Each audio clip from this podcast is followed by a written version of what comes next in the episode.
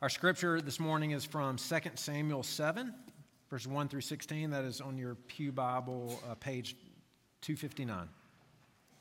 Now, when the king lived in his house and the Lord had given him rest from all his surrounding enemies, the king said to Nathan the prophet, See now, I dwell in a house of cedar, but the ark of God dwells in a tent. And Nathan said to the king, Go, do all that is in your heart, for the Lord is with you. But that same night, the word of the Lord came to Nathan. Go and tell my servant David, Thus says the Lord, Would you build me a house to dwell in? I've not lived in a house since the day I brought up the people of Israel from Egypt to this day. But I've been moving about in a tent for my dwelling. In all places where I've moved with all the people of Israel, did I speak a word with any of the judges of Israel? Am I commanded to shepherd my people Israel, saying, Why have you not built me a house of cedar? Now, therefore, thus you shall say to my servant David, Thus says the Lord of hosts, I took you from the pasture, from following the sheep, that you should be prince over my people Israel. And I've been with you wherever you went, and I've cut off all your enemies from before you. And I'll make for you a great name, like the name of the great ones of the earth. And I'll appoint a place for my people Israel, and will plant them, so they may dwell in their own place, and be disturbed no more. And violent men shall afflict them no more, as formerly, from the time I appointed judges over my people Israel. And I'll give you rest from all your enemies. Moreover, the Lord declares to you that the Lord will make you a house. When your days are fulfilled and you lie down with your fathers, I'll raise up your offspring after you, who shall come from your body, and I'll establish his kingdom. He shall build a house for my name, and I'll establish the throne of his kingdom forever. I'll be to him a father, and he shall be to me a son. When he commits iniquity, I will discipline him with the rod of men, with the stripes of the sons of men. But my steadfast love will not depart from him as I took it from Saul whom I put away from before you.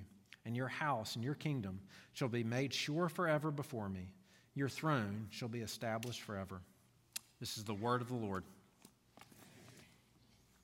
I mean, I think it's fair to say that we just love stories in our culture that have big reveals and plot twists at the end of them. I mean, there's just something about finding out that Darth Vader is actually Luke Skywalker's father that just blows us away the first time we see it. Or when Jordan Peele, in Jordan Peele's Get Out, the main character, Chris, finds out that his in laws are actually transplanting the brains of wealthy white people into unsuspecting African American bodies. What? We can hardly believe our eyes when we see little Haley Joel Osment say that he sees dead people in the sixth sense, only to find out that Bruce Willis' character is also dead. We love those stories. But always, it's always occurred to me that for Hollywood, most of the time those stories are, are dark reveals, right? When something evil turns out to be like monstrously evil or something to that effect. But I've actually come to enjoy movies that have big reveals at the end that are shockingly joyful. In other words, there's something that, that moves us to tears at the end of it. We find it so particularly beautiful. Um, so at this moment, I'm about to do something rather dramatic and very decisively trade in my man card um, by revealing one of my favorite movies in this particular category. And yes, it's a Jane Austen movie. It's a Jane Austen movie called Sense and Sensibility. I love this movie, and I'll tell you why. It's about a family of destitute sisters. And these male suitors who alone have the power to rescue them, not just from their station in life, but also from their aching loneliness. The oldest sister, played by Emma Thompson, has fallen deeply in love with Hugh Grant because who could, who could keep from doing that, right? Who wouldn't? But circumstances have made the relationship impossible, she thinks. And the drama of the movie is played out as she longs and she pines. She, she languishes under the pain of a love that she can't seem to have. But by the end of the movie, she firmly believes that Hugh Grant's character has married another woman. But while she's doing chores one particular day, he comes to visit her. And there, he reveals that indeed he did not marry the one that she thought he had, but he was there presenting himself to her as the only love of his life. Now, look, Emma Thompson's portrayal of that reveal and just this explosion of emotion that finally comes out of her when he confesses his love for her, it destroys me every single time. Ginger will tell you. Even she's a little weirded out by it, which is natural.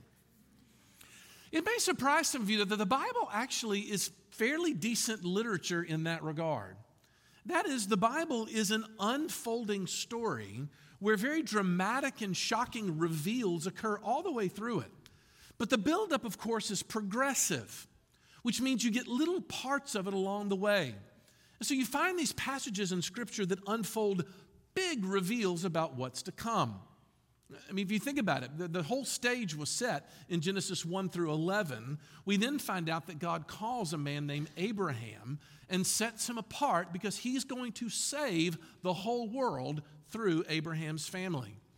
And the promise, of course, comes to us in a form that the Bible refers as a covenant. Later on, after that, the Jewish people would languish under Egyptian slavery for 400 years God calls the great Moses to give him yet another aspect of the covenant, which involved this overwhelming detail about a, about a worship tent and the job of particular priests and how they were to carry on their sacrifices. Well, the passage that we just read, though, this morning is the last big reveal in the plot of the Bible before you get to its climax. And it's God's revelation to King David about exactly where this story is going. And here's the deal it's a doozy. one commentator said, This is one of the most important chapters in the whole Bible. In subsequent Israelite thinking, this chapter became a constitutional text, like the Magna Carta or the Declaration of Independence, texts that inspire a whole people and engender a national identity. So, this morning, I want to unpack the content of this massive reveal in Scripture God's covenant with David. And what I think you're going to find is there are few scenes in the life of David that get closer to the heart of God's intention for how he's going to bring about his salvation to the whole world. And like Emma Thompson's character in Sense and Sensibility, I think you'll find that the more you dig into this, the more that it explodes in joy in our hearts. That's the hope, anyway. So, three points this morning. First of all, a provision from God, not for God. Secondly, a house for David, not for God. And then, thirdly, an eternal line, not a temporary one. Let's take that first one first. The, the setting of this big reveal is interesting, isn't it? Because David has found a way to get rest from his enemies at last. Perhaps he's up in his particular tower uh, near the castle, near, the, uh, in, near his uh, dwelling place. And he looks down and he can see the tabernacle. And from his perspective, it looks a bit drab. He feels burdened by it. The contrast between the way he lives and the way in which the tabernacle is pricks his conscience. So he calls a prophet. Apparently, as we learned the last two weeks, he's learned the hard way that you need to go ask God first before you launch in with your great idea. But he gets the green light to do it, right? But the prophet comes back with a slight bit of correction. And in verse 5, you get the essence of his response. It says this Thus says the Lord, Would you build me a house to dwell in? The key words there are you and me. Because God is saying, Look, I have never needed a house, I've never asked you for a house. Look, David, you, kings are the ones who live in palaces. I dwell among my people. And then in verse 80 he says, Look, you know what? Come to David, come to think of it, David. I'm the one who took you from the pasture and made you a prince in, in Israel. Pause there for a moment. I think it's very interesting that God uses the word for prince instead of the word for king. It's almost as if God is saying, David, I am the only real king in Israel. You serve and have served at my pleasure, not the other way around. I am the one who gave you rest from your enemies. I am the one who has made and will make your name great. So thanks for the gesture and all. But if this temple construction is in any way motivated by some sense of need that you feel I have on my part for you to put me in a better place than I already am, yeah, don't bother. It's really interesting. This lesson from, for David actually gets repeated a lot in Israeli history.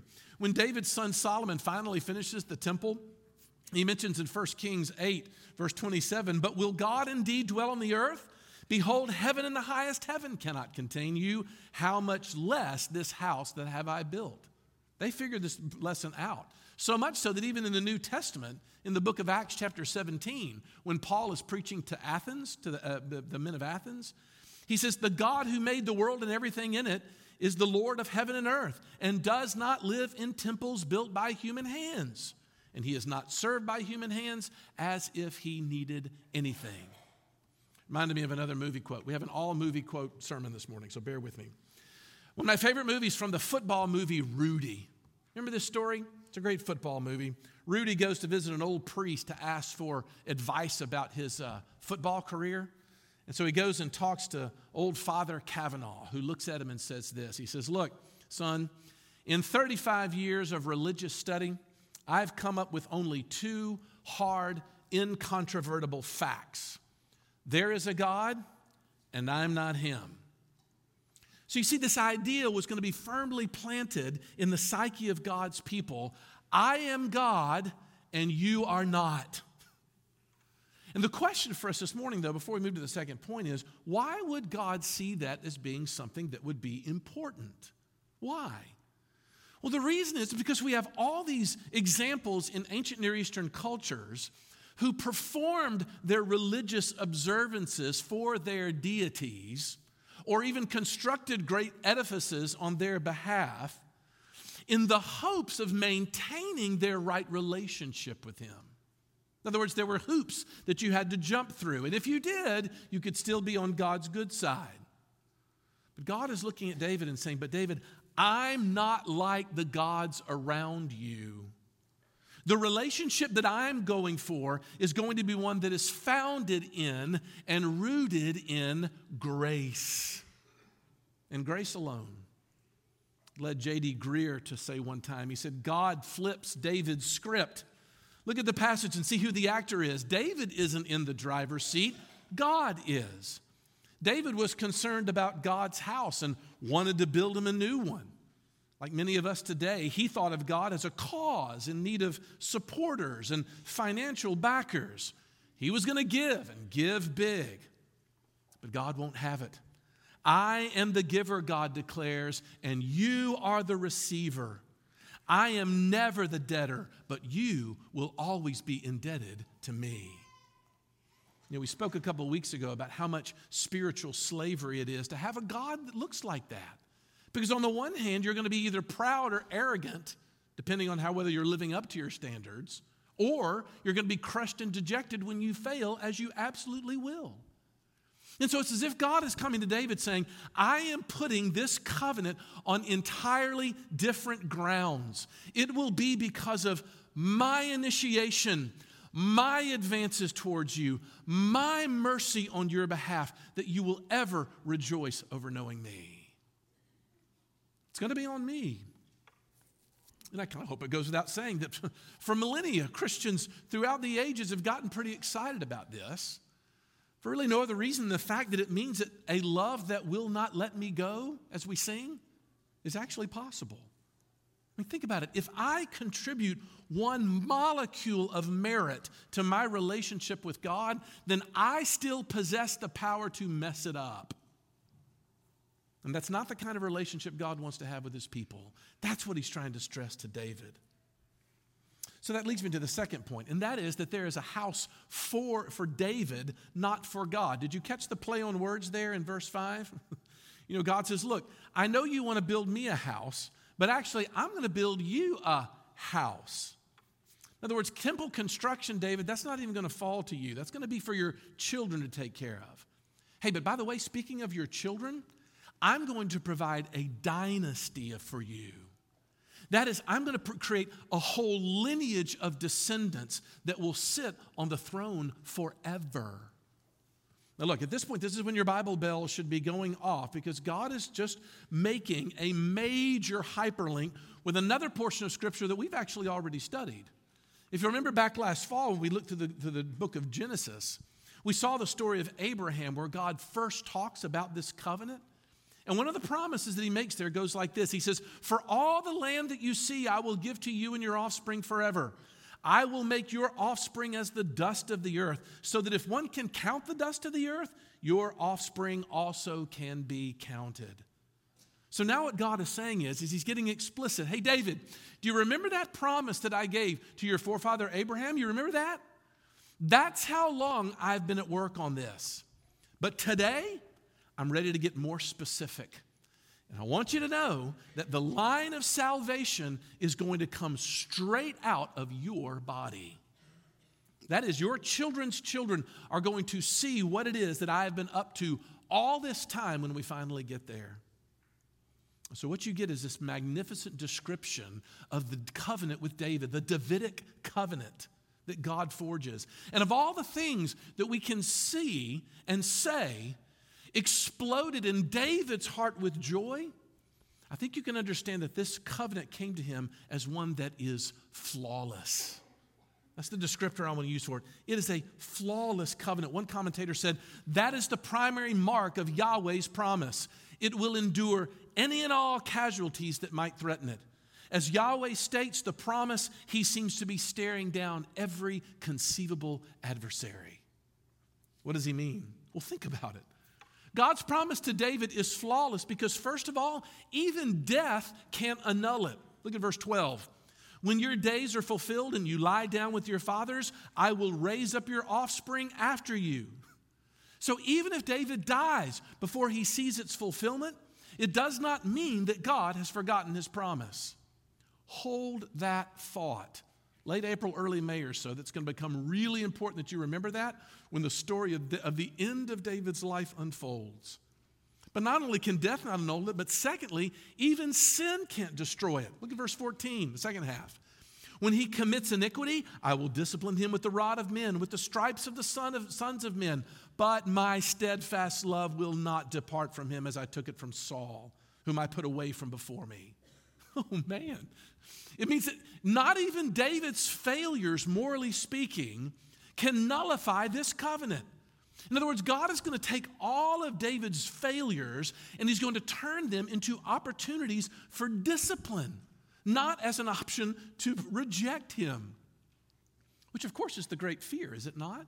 In the midst of spiritual failure, maybe this last one is the one that's pushed me out of God's favor at last. So, not only can death not annul it and sin can't destroy but thirdly, time cannot exhaust it. Look at verse 16. And your house and your kingdom shall be made sure forever before me. Your throne shall be established forever. I want to mention this again on the last point, but suffice to say that God is unfolding for David a plan for worldwide salvation that is impervious to human spoiling. In other words, if it's a salvation that is conceived in grace and executed in mercy, then those who are in covenant with this God are safe as kittens. That's the big reveal. That here in my kingship that I am establishing through you, David, you'll have true security, ultimate safety. Of course, as if to drive it home, he uses this very familiar word picture. Look at verse 14, because this is kind of the hinge of the whole reveal. He says, I will be to him, that is the descendant of David, a father, and he shall be to me a son. Now, hold on for a second. This is wonderful, but you kind of got to put it together. If you go back to Exodus, especially in chapter 4, that is the one other time in which God refers to someone as being his son. And who's he speaking about in Exodus chapter 4? He's talking about the whole of the children of Israel. He speaks of them as his child. They are my son. But now, that same language is being applied to David as an individual, as the king. So, what does that mean? That means that David now is going to represent his people. David is going to be a stand in, as it were, for God's favor throughout the whole nation. Oh, don't let that throw you because in that culture, almost all of your personal welfare, whether it was economic or, or, or spiritual or certainly military, it all depended on your king. Your life was wrapped up in the goodness or the badness of the king, which is probably one of the reasons why the life expectancy of so many kings was so short. But the point is, is that the actions of the king determine the fate of the nation. That's starting to sound familiar to anybody? One commentator said, but at one key moment, the obedience of David's greatest son, the Lord Jesus, will save God's people. As our representative, his righteousness becomes our righteousness. Where did they get that idea? Where did the Apostle Paul get this idea? In the book of Romans. It all came here in the Davidic covenant. Look, y'all, this is the center of the center because this is the big reveal that will explode in joy if you'll just live in it for a little while. Reminds me of that scene in The Lion, the Witch, and the Wardrobe when little Lucy and Susan turn around and they finally see Aslan and he's alive. After seeing him killed, he's alive again. And so they rush to him. Susan even asks if he's a ghost. But he alleviates their fears with his warm breath. And then to answer his question, he explains yes, the witch was right. The deep magic that had decreed that all traitors' lives were forfeit to her. But you know what? She missed something. I'll, I'll let Aslan say it for himself. He says it means, though, that the witch knew the deep magic. There is a deeper magic still, which she did not know. Her knowledge goes only back to the dawn of time, but if she could have looked a little farther back, into the stillness and the darkness before time dawned, she would have read there a different incantation. She would have known that when a willing victim who had committed no treachery was killed in a traitor's stead, the table would crack and death itself would start working backwards. Look, you see, what Lewis is getting at here through the character of Aslan is almost exactly what Jesus would say in his earthly ministry in John 15 13. When he would say, Greater love has no one than this, that if someone should lay down their life for their friends. In other words, there is no affection, Jesus is saying, that you can be the recipient of that is greater than the lavished love of someone who dies on your behalf. Jesus is saying that's as good as it gets. And because that's as good as it is, and because that is overwhelming as it is, it's unbelievably transformational as well. Nothing changes you quite like this. Again, I'm, I'm, I'm, Avengers Endgame, I will stop quoting when it stops producing illustrations. It's just the way it works. But at the very end, Tony Stark, Iron Man himself, at his funeral, his widow makes a wreath to float out onto the water behind their house. And in the middle of the wreath, she places the power source that Tony would wear over his heart from the very beginning of the whole saga with a caption wrapped around it that reads, Proof that Tony Stark has a heart. And the last time that I was watching that, it suddenly, the wordplay kind of struck me. Yes, Tony's power source had now gone out. He died. But because he died, because he gave his life for the rest of his friends, you can know that he has a heart. He's healed. He's not selfish. He's giving. He's become good. And all of a sudden, it just washed over me. This is the message of the covenant. This is the message. Because Jesus shows up, and all anybody can say about him is that he is great, David's greater son. In Luke 1:31, the angel says to Mary, And behold, you will conceive in your womb and bear a son, and you shall call his name Jesus. He will be great and will be called the Son of the Most High. And the Lord God will give to him the throne of his father David. And he will reign over the house of Jacob forever, and of his kingdom there will be no end. What's the angel saying? The angel's rehearsing the Davidic covenant. And so Jesus rises, he grows up, and with his father's affirmation at his baptism, he launches into a ministry that has as its inevitable conclusion the giving of his life for the sins of his people. And so what that means is, is that you and I, because he is the king of the universe, we can know that Jesus has a heart. And not just a heart for justice or a heart for mercy or a heart for truth, as true as all that is. What we can know is that Jesus has a heart for you and for me. Jesus' death shows that he would go to any lengths to make sure that the covenant that he's forging cannot be messed up even by you and I's foolishness. That's the security. And here's the deal, y'all once that breaks, once that hits you, it explodes in joy. You want to know what the greatest fixation of the Psalms is? I've been living in the Psalms for the last few months, not sure why. David is preoccupied with something that, if you use the ESV translation, it'll come up as unfailing love. And here's the deal you don't need to know any Hebrew to understand the Bible, but you need to know the Hebrew word behind that word. It's the Hebrew word hesed. If for no other reason, how many times it gets repeated? Oh, it was in one of our recitations this morning. Over and over and over again, David talks about this unfailing love, this hesed. I mean, there's all kinds of different kinds of love, right? There's romantic love, there's friendship love, there's, I don't know, there's a love of food, there's sexual love, whatever. But David over and over again talks about Hesed. What is that kind of love? What is that? Very simply, it's the love that will not let me go. Hesed love is loyal love. Hesed love is committed love. Hesed love is the covenant love that transcends my circumstances. It's the love that's not, that's not sort of hinged upon my fickle heart. It's certainly not hinged upon God's fickle heart because He's the one who shows His people His unfailing love. We are the recipients of that Hesed. And David over and he can't stop talking about it. It's almost in every psalm he wrote. Your Hesed is what wakes me up in the morning and gives me confidence. Your Hesed calms my fears in the evening.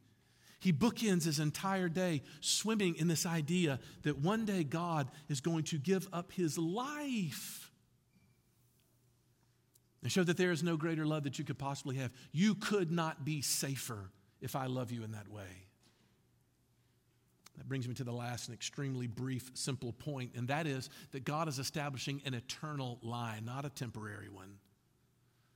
Again, the interesting thing about that Avengers scene is Tony Stark dies, right? And the MCU sorely misses him as they do. But after Jesus died, he rose again. Easter's coming, y'all, which means that whatever he did is never going to end. Jesus, when he arrived, came to announce a worldwide kingdom of God that was spreading, the influence of which, as more and more people he would draw into his fold, would create a complete and utter universal healing. And the reason why it'll be a healing is because of the status that he grants to his people. One last thing Revelation chapter 22. This is the way it all ends, people. Then the angel showed me the river of the water of life, bright as crystal, flowing from the throne of God and of the Lamb through the middle of the street of the city. Also, on either side of the river, the tree of life with its 12 kinds of fruit, yielding its fruit each month. The leaves of that tree were for the healing of the nations. They will see his face, and his name will be on their foreheads, and night will be no more. They will need no light of lamp or sun, for the Lord God will be their light. And you ready for this kicker? And they will reign forever and ever. They will reign. We, you and I. In other words, this king is so unselfish in his kingship that he is elected to draw you and I into his authority that we will reign as co heirs with Christ of all that his Father is going to pour out on him. That's the amount of love. That's the Hesed. That's what'll never fail. That's the love that will not let me go. And once you get it, you get a little like Emma Thompson at the end of Sense and Sensibility. It explodes in you with joy. It really does make me wonder. I, I I get this question a lot as a pastor. Oh, heaven, Les, what's heaven going to be like? I don't know. Maybe this is, this is one for the young people. It's almost as if we've been walking around with VR headsets on that give us a whole different version of reality. But all of a sudden, at our death, that, that mask gets removed.